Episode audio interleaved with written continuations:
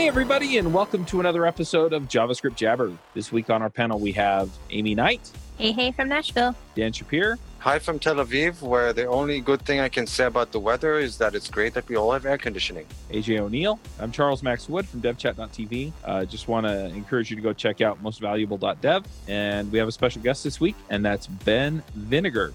Hi, ben, do you want to introduce yourself? Yeah, sure. My name's Ben. I'm the VP of Engineering at Sentry, which is a product that helps software developers sort of like find errors and performance problems with their production software. I'm also the author of a book, co-author of a book called Third Party JavaScript that was published with Manning Publications in 2013. Oh, nice. Hey, folks, one of the things that I find that really makes a difference for people being happy in their job is working in a place that makes a difference. And there's a terrific company out there that's looking to hire full stack developer just like you, and that's Faithlife. Their average tenure is five years. I mean, five years, that's forever in developer years.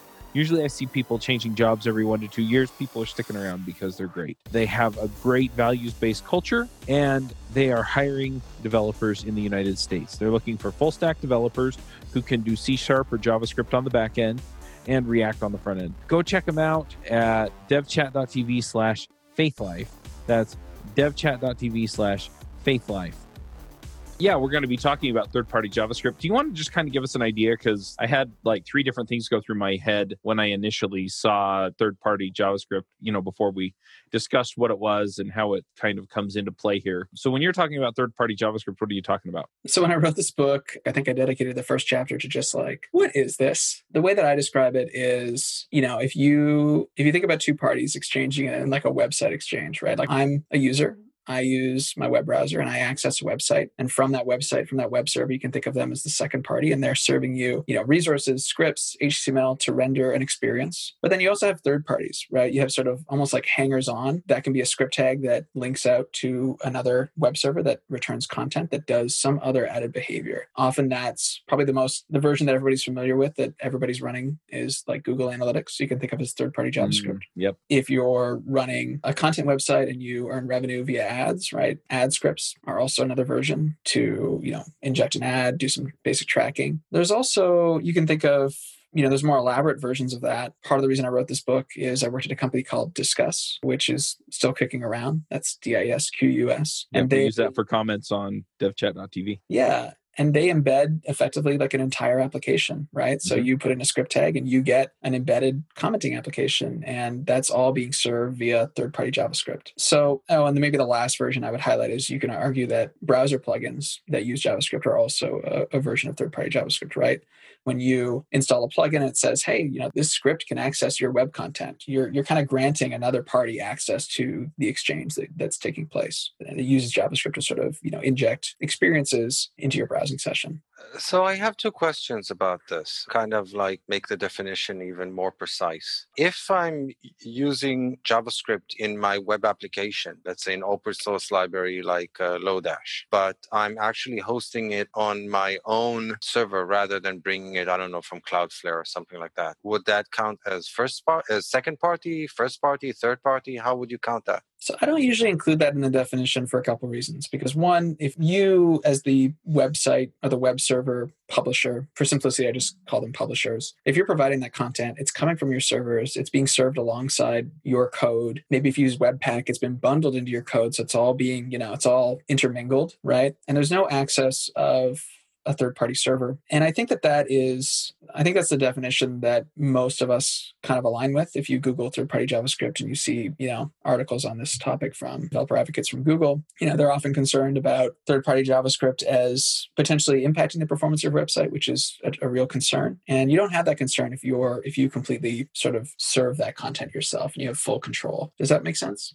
Yes, it does. Although the lines can get blurry, I think, because, for example, I work at Wix, and at Wix, we actually have our own, like, quote unquote, third party domains. So, all a Wix site would have the domain that its owner purchased for it, but then we would serve JavaScript, let's say, to that site from our own domain. So, since we that site is also hosted on Wix, would that count as third party or not? You know, it, the, the definitions I think can get a little bit blurry here. From some of the like from some of the technology involved, serving it from another you know web server address definitely means that you have to deal with a lot of the concepts around third-party JavaScript. But I, in my mind, what you're mostly concerned about, is, or when I think about third-party JavaScript, is there is literally another another organization that's behind this. For example, if you are hosting your own code, you know you have control over that. But if you're linking out to a snippet from Google Analytics or some other third-party JavaScript, you really have no idea what they could be injecting into your website. And the reverse is also true. When you are a third party provider of JavaScript, you know, you're injecting code into a sort of unknown environment, you actually don't know what's on the other side, right? So, and this goes for browser plugins too, in the sense that, you know, browser plugins can auto update. You don't really know what content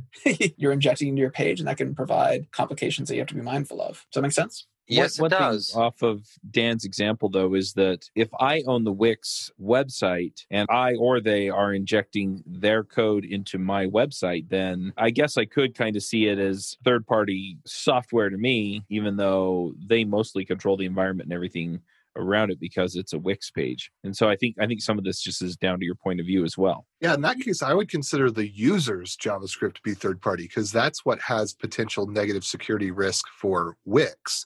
I mean, when I think third party, I think third party is what is the security risk? And in this case, the security risk is the user because Wix is not going to create a security problem for the user. The user might create a security problem for Wix. That's an actually a valid point, and yeah, we do need to deal with that. You know, I also want to paint I don't want to look at third-party scripts as being a security vector, although there's truth to that. It's also even it's it's broader than that. Like the scripts that they inject might interfere with the way that you render the page. They might occupy the UI thread so that the rendering of you know the experience that you want as the sort of like publisher is impacted by those scripts in a way that you may have very little control over, right? Because they're just sort of injected to the page, and you don't you know you may not be able to control the flow of how that application executes. Well, to use the modern political parlance, then who's the most vulnerable party? The other Well- one is the third party. Yeah, but like Ben said, vulnerability is only just a part of it. It's the mere fact that you're ceding control and the fact that once the JavaScript is running in the browser session, it's got as much right to do stuff as like quote unquote first party JavaScript. It can do, like, you know, it can do anything that your JavaScript can do. And then they share their environment, in fact. And from the user's, the, the, the visitor's perspective or the user perspective, they, they, he cert, that, that they certainly don't, they don't tell them apart. So yeah, the implications can be significant and not just security. Well, Yeah. one other thing, I've seen this in a couple of different ways with modern JavaScript, but back in the day, we'd have issues where you would load third party systems that use jQuery, and then you also were using jQuery, and the third party system that you were bringing in used a different version of jQuery than the one that you loaded onto the website. And so you would run into collision issues with the APIs, even though, you know, theoretically they should just both work. And I've seen this again nowadays with, you know, for example, you'll you'll have a website that for whatever reason, you know, loads in two different versions of a JavaScript framework or some underlying library and run into similar issues. And so, you know, third parties can it can cause other issues, as Dan said, beyond just the security implications of, hey, it's got full access and it might make an Ajax call down to somebody else that Well, I don't want it talking to. In this case, by vulnerable in, in all senses of the word. So, Yeah. like if it changes the way your page looks, that makes you vulnerable. You know, like if it if it does anything that tampers with the integrity of your site, causing a poor user experience, causing Okay. poor load times, you know, all of that, I would say, you know, even, even though often we use the words like integrity and vulnerability in the realm of security, I, I would say it's I meant it in a broader sense. That's fair. You can What imagine were you why going I to say, spent- Ben? I was gonna say you can imagine why I spent a, like a whole chapter trying to like be really clear about at least how the book interprets this. And I think Chuck, it's it's kind of what you said, which is yeah, you- just where you're ceding control. And maybe to bring it full circle, like if you're embedding a library and bundling it and serving it from your content, I wouldn't consider that third party JavaScript. But if you are linking directly to a CDN that you don't control, and who knows, for all you know, I mean, at least in the past, like they could just serve you whatever you wanted. Whereas today, you can have integrity checks to make sure that your expectation of the content is what you set out to load, right? As an, an example of how even this technology has evolved. And Um, unless you know what you're doing, CDNs are going to make your site slow. Like unless you're actually paying for a CDN and you're using it consistently for all your resources and actually following the caching and regional guidelines, you're just making your site slow and less reliable. It's interesting because the behavior of browsers has changed in a way that kind of impacts that. It used to be that browser cache was shared between domains. So if I had a website and, and you had a website and we were both using, let's say, jQuery and we were both using the same version from Cloudflare, then the fact that a person with their browser accessed your site would then benefit me if that same person accessed my site because uh, jQuery could be delivered from the local browser cache. This is no longer the case. And it was never really the case because it would always make a request. So because well, not necessarily. If if the cache duration was specified appropriately, it might not. Right. If it was specified appropriately, which generally they wouldn't, because doing that on a free service increases your support request rate because people don't know how caches work and they don't build their assets with like cache tag or whatever. They've got their web server set up incorrectly. All these things go wrong. And so then you get people doing all these support tickets to the CDN that are on free accounts that are just burning time because they're having trouble with caching and they don't know how to solve it. Yeah, in any event, it's not really re- relevant anymore because for the, our listeners who may not know this, Safari, Firefox, and I'm not sure if Chrome is quite there yet or not, but if not, they're going to be there soon, are use what is known as double keyed cache which means that resources are not just cached by the URL, they're also cached by the main domain. So even if you do download the same site to, uh, from the same URL from two separate sites, they won't share the cache. Mm, so the resource would actually download twice. That sounds like such a stupid idea, Dan. Why ever would that be? It's actually for privacy concerns to avoid breadcrumbs or tracing. Like suppose that I wanted to know that you it's interesting for I want to track users, I could actually have resources like downloaded from common urls across my my gamut of websites and then by checking the delivery times and the download sizes i can actually figure out if a certain resource was delivered from a, the local cache or not and then i can use that to kind of track you across you know which websites you visited. So these are known as e-tag cookies. No this has nothing to do with e-tags Oh, this, okay. This has to do with the fact that suppose you're downloading resource, you're using uh, resource a.js from Cloudflare. And then I also down, my website also down uses a.js from Cloudflare, the same version with the exact same URL.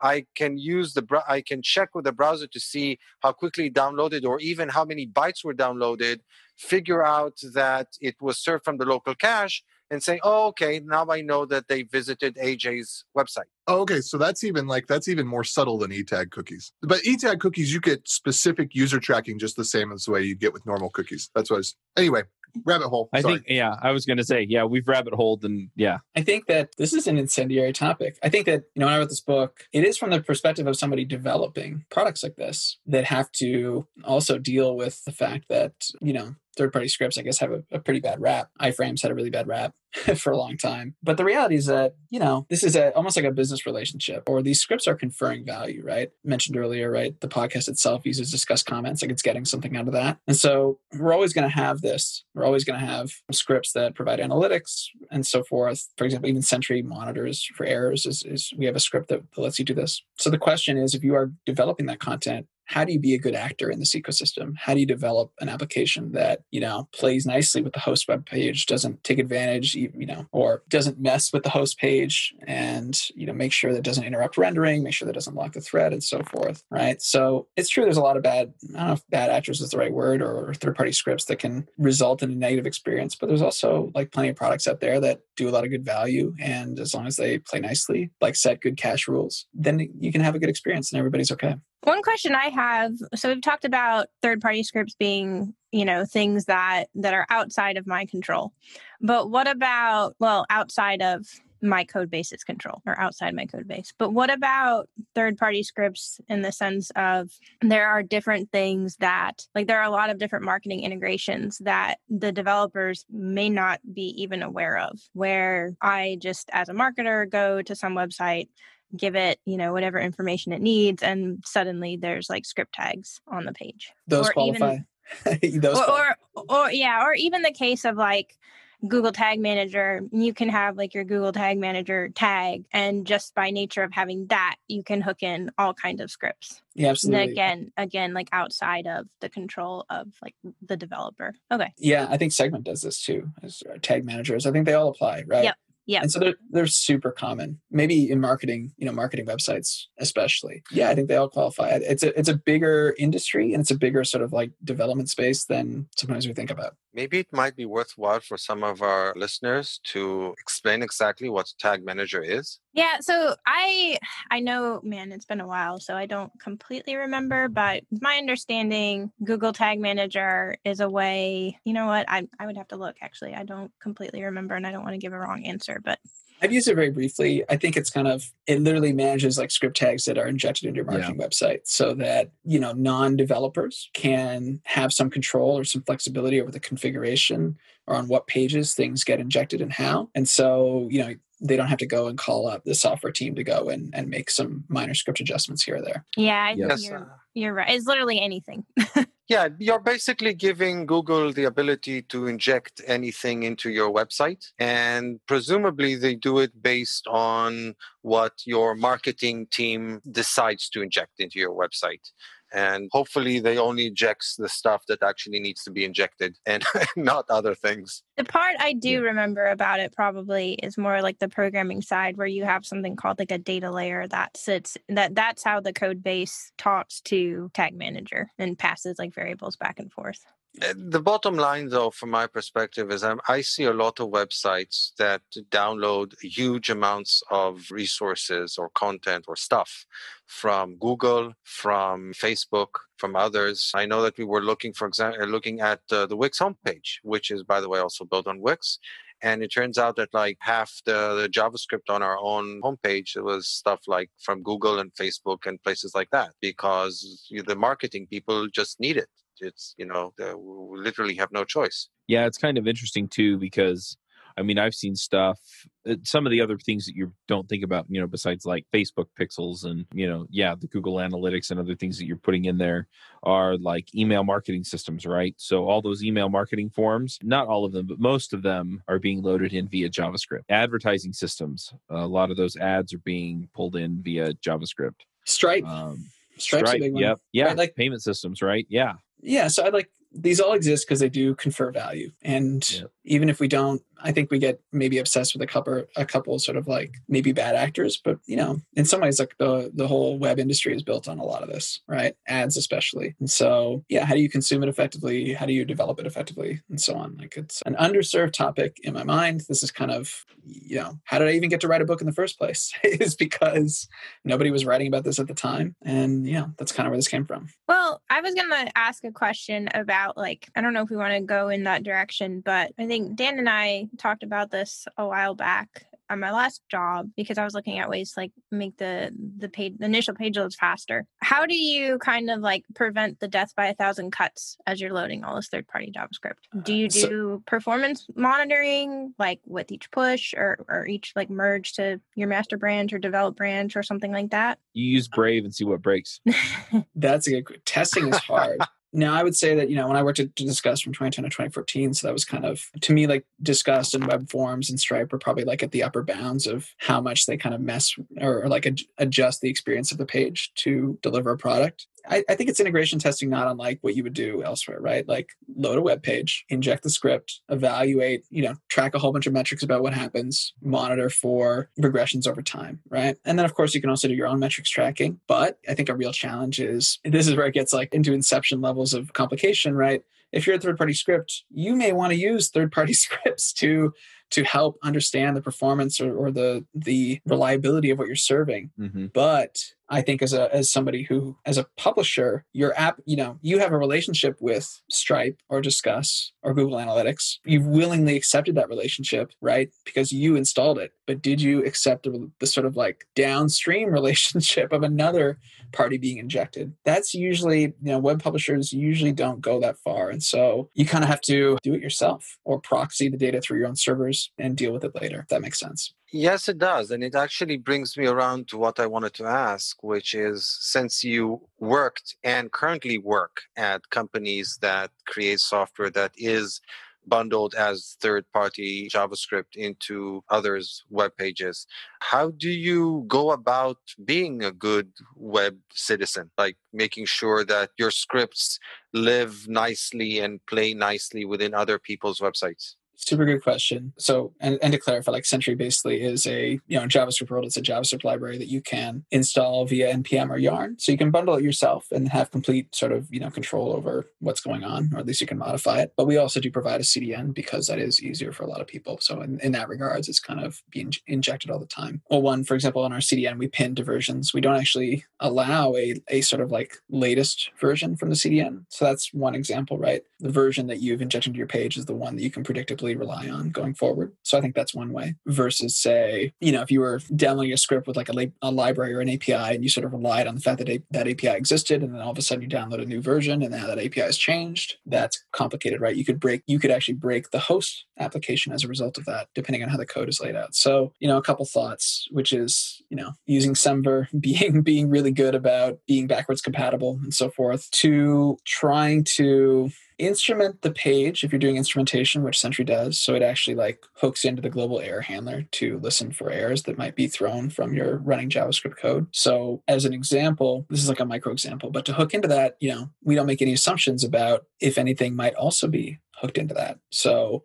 maybe there was already a global error handler by the host web page or another service. So we preserve the fact that that callback is there. You know, we save it. We make sure that our callback, when we instrument it, also sort of like defers back to the calling code. So it's a lot of sort of like clean, you know, making no assumptions about what you're dealing with, being very mindful when you touch anything in the global space to make sure that you don't interrupt any, anything that might have already been there. These are some examples. I don't know if this is answering the question correctly or, or gives you an idea. Yes, it does. And by the way, when in your document that you know that we use to prepare to for for this podcast, you actually, I think, gave an interesting example of uh, the, the problem with like like with javascript in the browser javascript can literally like modify anything. Javascript can modify itself javascript can modify the browser apis etc i think you gave an example of uh, somebody modifying the array push or something like that. How do you deal with that as a provider of third party javascript with the fact that you know any api or any javascript function built-in functionality that you might try to use might have been modified in some way by the page itself. Yeah, that used to be a far bigger concern in the past, by the way, just as an aside, because, you know, if I, let's say around 2010, you know, it was the Wild West. People did whatever they wanted with JavaScript. I don't know if anyone recalls the prototype library or Scriptaculous. Mm. Those were libraries that actually. The good old days. Yeah. Yeah. Now everybody's just React. well, those libraries literally functioned by modifying all of the built-in prototypes of, of the page. And so that was a very painful environment to work with. Like if, if you were a third-party script loaded on a page with prototype.js, depending on the version of prototype.js, you could have different built-in methods, which is complicated. But today, you know, if you're building something with an embedded experience like Stripe, the answer is iframes. So because with an iframe, you actually get your own isolated, you know, clean JavaScript environment where you don't have to worry about the host page modifying built-ins or global methods, right? It also insulates you from you have to consider even like the host page writing a query that grabs one of your DOM elements and manipulates it or adds a class, right? Those are actually possibilities if you're rendering rendering elements on the host page. So to avoid that, you build, you know, you inject an iframe element and you do everything in a way that's sort of isolated. It's usually the, the best way to do it. In the case of Sentry, Sentry's not rendering an iframe. And also iframes do have negative performance overheads. So for like an error monitoring library, you you you don't want to introduce that overhead for a commenting form that's or if you're stripe that's probably acceptable right? I, can't speak to stripe but it, it's okay. But in our case so we don't do that. So we, we do have to kind of live in the, in the global global scope and, and, deal with what's modified. And i think in that case it's it's testing and integration and monitoring right? Yeah i would add though that browsers do give iframes especially third party iframes uh, lower priority. So in, con- in resource contention between the mainframe and an iframe uh, the iframe loses. Uh, and another interesting thing is that nowadays we also have the, the lazy loading Uh, ability for iframes built in into many browsers, Chrome, for example. So hopefully, a third party that creates an iframe will put in the loading equals lazy attribute on the iframe, which means that if it's below the fold, it just wouldn't load until it's actually scrolled into view, which you know could be beneficial for performance as well. It's also possible to actually even create an empty iframe that doesn't load any document and you can use that as like a clean and then you can inject scripts into it so you can use that as a clean environment but that's a little wacky. It is possible. What anyway, about custom elements in that context? Have you seen people using that for third from for third party scripts? I mean, I think, yeah, that paves the way for custom elements and web components in the Shadow DOM, right?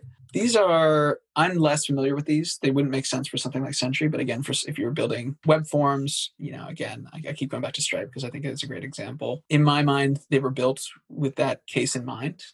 you know, the idea of being able to distribute templates that let you create an isolated shadow DOM and you can render in there without worrying about CSS interfering with it. And it's more performant than doing a whole iframe, which is effectively like embedding an entire window, right? I'm not familiar with those technologies because I think they kind of rounded into form, you know, 2015, 2016. Um, and even then didn't get full browser support until more recent years. If I'm butchering the time range on this, I'm sorry, Alex Russell. but, you know, I'm less familiar with them. I, but the answer is yes, I'm just less familiar with them. Have you ever wondered if you could be offering a faster, less buggy experience for your customers? I mean, let's face it, the only way you're going to know that is by actually running it on production. So go figure it out, right? You run it on production, but you need something plugged in so that you can find out where those issues are, where it's slowing down, where it's having bugs. You just you need something like that there. And Raygun is awesome at this. They they just added the performance monitoring, which is really slick, and it works like a breeze. I, I just I love it. I love it. It's like it's like you get the ray gun and you zap the bugs. It's anyway, definitely go check it out. It's going to save you a ton of time, a ton of money, a ton of sanity. I mean, let, let's face it. Grepping through logs is no fun. And having people not able to tell you that it's too slow because they got sidetracked into Twitter is also not fun. So go check out Raygun. They are definitely going to help you out. There are thousands of customer centric, customer focused software companies who use Raygun every day to deliver great experiences for their customers. And if you go to Raygun and you use our link, you can get a 14 day free trial. So you can go check that out at javascriptjabber.com slash Raygun. So let's say I know for a fact that marketing people in my company are using Google Tag Manager or Facebook Pixel or some ad server, and they're injecting a lot of uh, third party scripts into our website or web pages. What would your your recommendations be for me? What what what should I like? How should I adjust my development processes or whatever in order to best accommodate that? That's a really good question. I operate on the idea that you'll always have to load them. There's just never going to be a world, right, where, where marketing or other parts of your company are just going to say, okay, we'll just not have these anymore, right? So you got to deal with them. I do think that good monitoring on your software is important. I have my own anecdotes from Sentry as an error monitoring product where people who, you know, developers who use Sentry are notified about bad behaving plugins. Plugins are actually uh, there a lot, and sort of scripts because they actually the errors get bubbled up into their monitoring. Right. So I think the monitoring is important. It is possible. I mean, you should use HTTP only cookies, for example, to avoid and, and, secure cookies to avoid the situation where a script could hypothetically read a cookie, right, from window.cookie. So if viewers aren't familiar with that, it is possible to make sure the cookies are only transmitted via HTTP, which sort of makes sure that nobody can snoop on it. You know, do I think that a product like HubSpot would snoop on those cookies? I seriously it, especially because you got to remember that also the JavaScript that is loaded is public and viewable, right? So you can you can kind of see what uh, products are doing in the space, something to keep in mind. But that's a good practice, for example. You know, putting script tags as low in the page as possible, provided that that makes sense, because there are some products that require injection at the very top. But if you do have power of that, you know, sort of like deprioritize them as much as possible. And then I think also don't modify, don't mo- modify the window environment or the built-in environment, right? Don't write script that messes with prototypes. Be mindful that if you change the sort of landscape, the execution environment, you're you're, you're changing it for everybody, including almost like guests on your page, right? So I, again, I, I think that's way less common today than it was 10 years ago, but something to keep in mind. One thing that I would actually add to your list is to use a tool like uh, webpagetest.org uh, which can actually show you how many domains your web page is connecting to and downloading stuff from. So this can like give you an overview of what your page is actually doing because like you said before, third party script might actually invite additional third party scripts and you may not even be aware of that. So like using a tool like web page test really gives you a great overview of what's going on within your own web pages. What yeah web page test is great. I think that if you had that you know everything comes down to a business decision for you know hey this tool that we're using i understand it provides some value but everybody should be aware about the overhead that it introduces to our page right? And so that should be part of the conversation right? You gain something and you lose something and it's about the trade-off that's acceptable. And i think web page tests can help illustrate that point to managers so if you're having weird issues on your page, because I, I, think it's one thing when we're talking about, okay, you know, I'm writing a third party JavaScript library that's meant to be loaded into the page somehow that, you know, provides certain behaviors, you know, whether it's invisible to the user and reporting back issues to the developer or whether it's something like Disqus where it actually sticks stuff onto the page. But let's say that I'm starting to see weird issues on my page. I mean, I'm more likely, honestly, to look at my own code first. But let's say that I go through my code and I'm relatively certain that the problem isn't there and that one of these third party JavaScript systems may be colliding or misbehaving you know relative to another one or just on its own. How, how do you start to figure that out? Do you just start yanking script tags out or is there a better way to do it that's a good question. I think that depending on the maturity of the company, right? Like usually that's a rare outcome, but sometimes it happens. Yes. For example, I don't think this was JavaScript World, but you know, Facebook triggered a, a, series of okay i'm going to watch my language here i think that there was a series of large outages that were triggered in the mobile space because people were depending on a on sort of like an api method in, in a facebook library that changed did anyone recollect this this is from like maybe a month ago yeah um, something with uh credentials or something that even if you weren't even logging in into anything it would it still cause the pages to like load blank or something. Yeah so whether it was mobile or javascript it still sort of spoke to a dependence on a, a third party library that changed in a way that people that was unpredictable and caused challenges right? And and what we're talking about here you know you have a third party script that could inject errors it's causing a negative experience that can happen too right? And in some ways in some sometimes your only recourse is to file a ticket with that service and let them know that something's wrong or to remove it right? Or i suppose suppose figure out some sort of like hot patch to fix it but Uh, but realistically it's those other two. It is helpful though to sort of isolate it. You know how do you debug that? Debugging third party scripts is pretty hard. For example you're debugging your own code. You've usually got maybe you're using source maps. You can see the original source code and not you know a bunch of minified and, and mangled garbage so you can step through it and understand. But typically you know third party scripts that come from ad servers or so forth like try to take a look at google analytics.js or, or some scripts on gmail. They're really mangled right? So it's really actually hard to understand what's going on to be honest, I don't know why companies do that. Like, I really believe in in providing source maps to everything. I mean, maybe they have like they're thinking about security or something, but really, security by obscurity is no security at all. If somebody is sufficiently motivated, you know, you can step through mangled code. It's not that difficult at the end of the day. And consequently, I really think that you you're doing everybody a favor if you're just providing proper source maps for for your code, especially if your code is going to be used by others. And you know you've developed it not to interfere but but who knows what might happen. I would agree with that. A challenging conversation for many companies i'm sure right? Our library whether it's it's obviously if you npm install it but also from the cdn we provide full source maps so you can step through it. And i think that we even provide a lot of comments for people who are even st- hypothetically stepping through it to help explain how it works and how, how it instruments the page you know so that's i think that is a helpful thing that more people could do yeah i mean at the end of the day you to dan's point like you could reverse engineer it anyways so why not give people a hand yeah and kind of related to that also is that if they inject if their own script injects additional script tags that they put in the appropriate CORS attribute. So again, if there's an error inside their script, then a tool like Sentry will be able to actually port where the error happened. Yeah, I do think you know web components are good. I mean for the future of this i think that there's still a lot of opportunity just as there was seven years ago to have more tools or, facilities to kind of like help this work better you know? The idea of a right now there's one global error handler and you all share it the idea that maybe we could come up with a better API in the future so that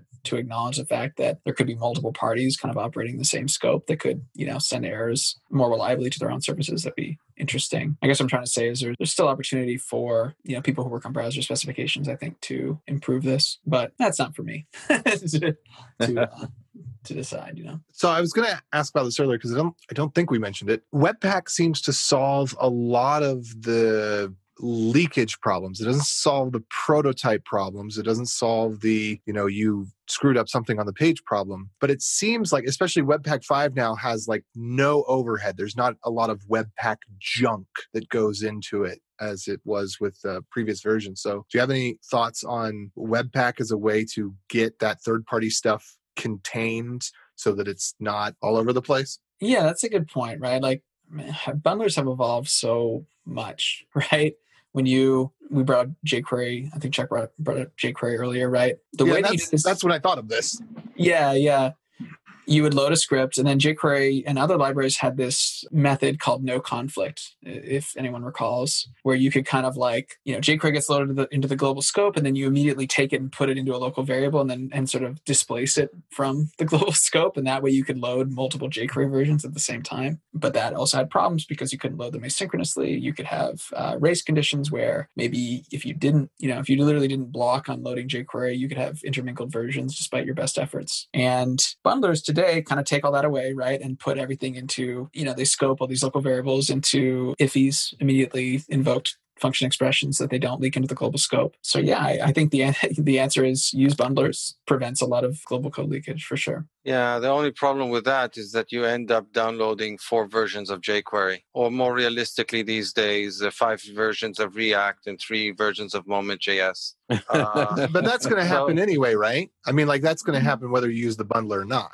Ah, uh, yeah. yeah. Oh, you're thinking you're thinking of a situation where you have like a, a dependent library that also has a dependency, and, and maybe they require different versions, so you bundle multiple versions. Is that what you're talking about, Dan? Yes, you know you can kind of overcome this to an extent by doing tree shaking or stuff like that, but I, I've still seen way too many cases of like the same library being downloaded multiple times by by different in the context of different bundles but yeah. i guess like aj kind of said i don't know if there's like a real like ultimate solution for this. I think that if you're a third party script you should again it all depends on what you're trying to do right? In sentry's case we're trying to be as small as possible so and we want the overhead to be as minimal as possible so we don't have any dependent libraries that get bundled inside of that if you npm install sentry via webpack. I'm sure that we have taken taken snippets of code from you know license appropriate projects and embedded it and that's okay. I think that that's okay because you are trying to avoid this problem, right? I think it's better to take the relevant bit of code that helps you solve the the goal than be really rigid about, you know, code reuse and saying I've got to npm install this whole library so that I can use this one method and now you've introduced like quite a bit more bytes or kilobytes into into the final payload that, you know, yes, tree shaking helps with, but you can avoid that conversation entirely. I also think in this context that if you can also create bundles for modern browsers, so maybe you'll have like two versions of a bundle, one for older browsers and one for modern browsers. Modern browsers provide built-in functionality that covers a lot of what we used to need require libraries for. So maybe if you can assume modern JavaScript, then you don't really need Lodash and maybe you don't need Axios because fetch, the built-in fetch is good enough and, and stuff like that. So for those like for you for everybody and certainly if you're developing third party javascript that gets reused all over the place I, I, highly recommend like reevaluating the libraries that you're using and checking whether they're still actually needed in modern browser environments so I actually used my own version of jQuery called AJQuery, and I could post the entire library on Twitter in a single tweet. Basically, if you just take the document.query selector and document.query selector all, put those in a function that's dollar sign and double dollar sign, boom, it takes away that the primary headache is, uh, well, sorry, it's document.body.query selector. Anyway, just takes away the headache of having to type that out all the time. And that's everything else. Everything else from jQuery has now been implemented in the DOM. So, yeah, so here we are. It's 2020. And I think it's like copy paste is back. it's, it's okay. That's my actual has, attitude. Has it has it ever left? yeah. Yeah. What's it called? Stack Overflow driven development. I think that's the the term. That one think, gets to be a little scary, but yes. Yeah, I think this is a, a, fun discussion topic, but it's almost like we went too far with with the code reuse, right? And that was probably left um, pad. Yeah, you you took the words right out of my mouth, right? Like that so, kind of was the apex of this. I have a library that I am ashamed of it is one line long. It's called A to B. It gets 50 million downloads a month. It is included in the Apple TV SDK. Yeah. It like pains me that people use it because it says it said in the README, do not use this if you're running Node. Like don't especially don't use this if you're in the browser. It was for a very specific use case of needing polyfillable or not polyfillable, but isomorphic. It's for a very specific isomorphic use case. And somehow it got picked up by something and included everywhere. It's ridiculous. Like these tiny little libraries that people don't need and shouldn't be using, especially like leftpad and A to B, because they're already in the environment that you need them for. Yeah. Yes. Sentry itself was built partially on an open source library called TraceKit, which still exists, which was sort of a, when I say Sentry, I mean like the, the JavaScript library of Sentry that instruments errors. TraceKit was one of the early kind of like generic libraries you could do your, to do your own error monitoring. And again, to avoid this sort of package challenge, like we effectively forked it and we'd be but we carved out the parts that were relevant to us because we had different APIs, right? We were more focused on sort of the sort of like stack trace normalization stuff that that TraceKit provided, or even the onerror instrumentation. And we effectively monitored the project and we brought patches into our sort of fork and we contributed patches upstream as well too. And that's a model that still can work. it's like, and you know, if you're talking about early open source, like the model, right? Most people were were were doing sort of forks, you know, like a long time ago. And I don't know. I think that it's I don't have a fully formed opinion here, but I think that we've been very dogmatic about code reuse as as far as packages and libraries, and that and that there are other, you know, the reality is that there's a big gray middle on what's appropriate, you know.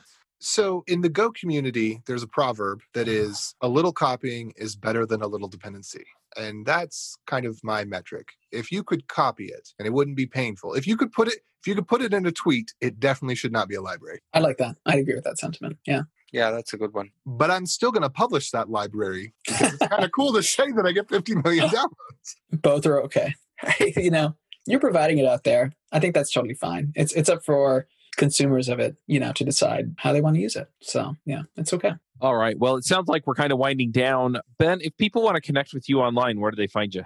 I'm on Twitter. I'm Bentlegen on Twitter. It's B E N T L E G E N. I'm also Ben Vinegar on GitHub. Happy to talk with anybody on these topics. Awesome. Leveling up is important. I spend at least an hour every day learning ways I can improve my business or take a break and listen to a good book. If you're looking to level up, I recommend you start out with the 12 week year as a system to plan out where you want to end up and how to get the results you want. You can get it free by going to audibletrial.com slash code. That's audibletrial.com slash code. Well, we're going to go ahead and do some picks. And I don't know if we prepped you on that, but you'll get to see everybody else do them. But we just shout out about stuff that we like, that's making our life better, stuff like that. So, AJ, why don't you go first? All right. I'm going to pick AJ Query. I just released AJ Query v2.0 on Twitter. So anybody that's interested in AJ Query, boom, there's the tweet. Got it. Done. I'll also put that in the library for you in case you want to npm install it. Okay. So all right, so a couple things I want to pick this week. One of them is there is a kind of modern replacement for SED, which is basically a regex find and replace tool. I think it stands for search and displace. The modern replacement is called SD, and it runs on Windows, Mac, and Linux. And it is just an all around nice little ditty. And it uses JavaScript style regular expressions rather than Unix style regular expressions, which can sometimes be nice.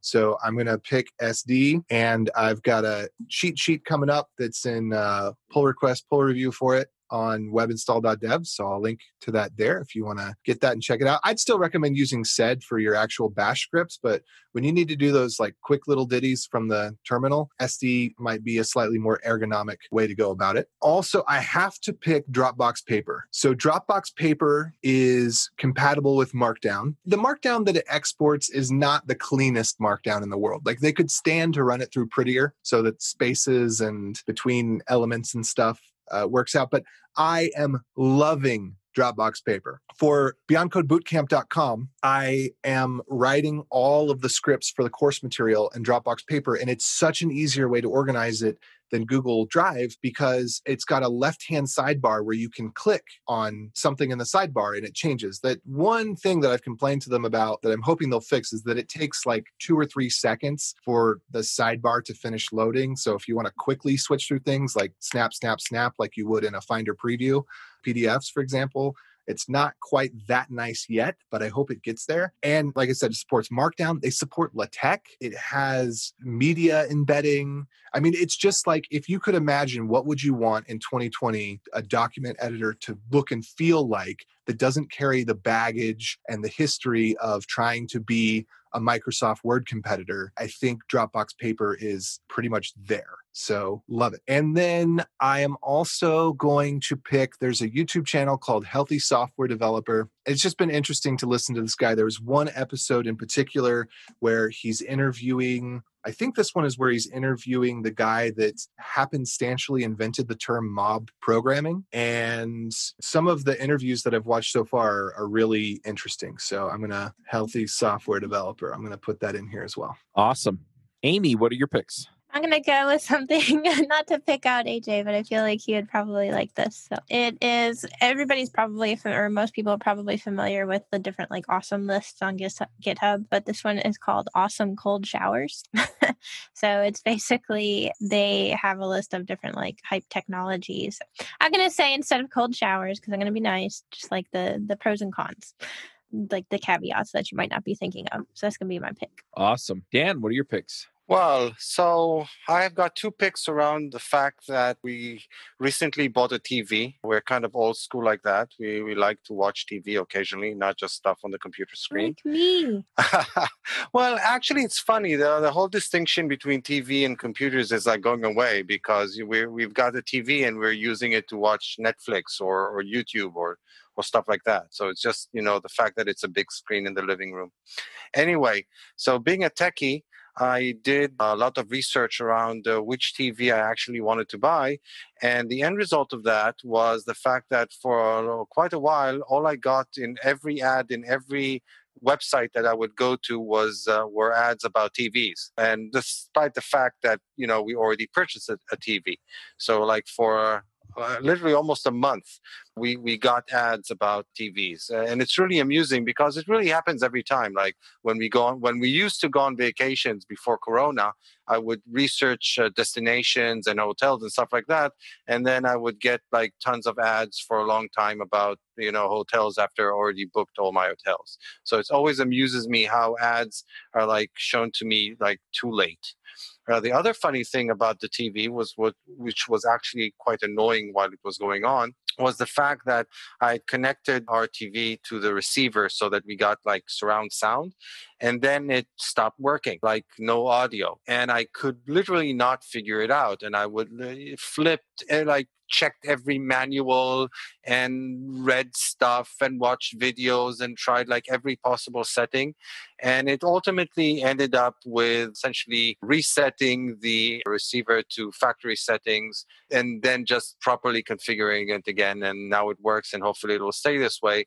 But the end result of that is that now instead of getting ads about TVs, I'm getting ads about receivers. So, so it's it's amusing how I'm always getting the wrong ads. Anyway, those would be my picks. Awesome. I, I could throw in a pick. Can I? Can I get in here? Yeah, do it. So, is anyone familiar with Cloudflare Workers? It's sort of like I am. Is, is this like their version of Lambda? Yeah, but it's more interesting. It is like a serverless platform, but it's you know, it's like you can think of them as like cloud functions that run at the edge of Cloudflare's CDN. So it's not like a full, you don't get the same full compute environment that you would get on Lambda or Google Cloud Functions. But, you know, it's like what if you could blend the performance of a CDN with the flexible capabilities of, of a serverless environment? So you can do things. If I wanted to connect this to, you know, a third party scripting conversation, you can do something where you can have a, a cloud Cloudflare worker that, you know, it takes a request for a script. And then what it does is actually make three requests to sort of like three third party scripts, caches their results, makes one big file, caches that, and then returns it to the CDN so that you can have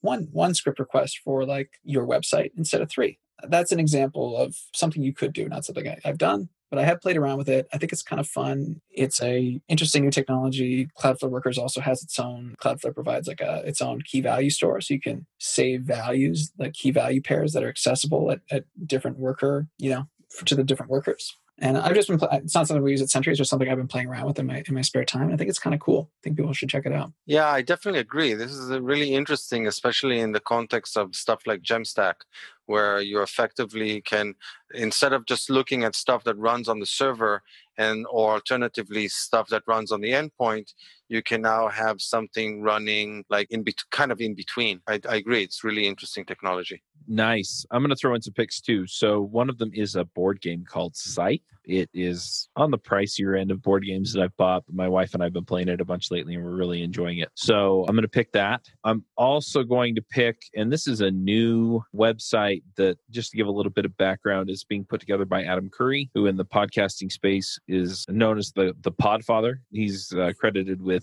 kind of creating a lot of the concepts that make podcasting work. And anyway, he's he's put together this idea of Podcast 2.0, and they're putting together their own directory that's not controlled by a big tech company like Apple or Google. And it's supposed to be very developer friendly and things like that. It's at podcastindex.org. And I'm, I'm super excited to see this coming. And then the last one that I'm going to pick is a documentary. It's called The Creepy Line. And it's really interesting because it just talks about how much the big tech companies actually know about you and what they're doing with that information. And it, it is rather creepy, but it's interesting just to see what's out there and what they're doing with it. And a lot of times people, they try and conflate this with politics, this, that, or the other. But what I find disturbing about it is just the amount of information they have, the way that they're able to manipulate people as far as their behavior and things like that. And yeah, essentially just, you know, how much control they can exert on people. And and I don't think it's everybody and I don't think it's all the time, but you know, there's a lot more going on there than we think. And anyway, I think it's worth a watch and then you can think about, yeah, how how you fit into that and what you need to know about what these companies are doing with your data. So uh, I'm gonna pick that too. And yeah, I think that's it. Ben, thank you for coming. This was a lot of fun. Yeah, thanks for having me. I enjoyed it. All right. Well, we'll go ahead and wrap up here. And until next time, folks, max out. bye. Adios. Bandwidth for this segment is provided by CacheFly, the world's fastest CDN. Deliver your content fast with CacheFly. Visit C A C H E F L Y dot com to learn more.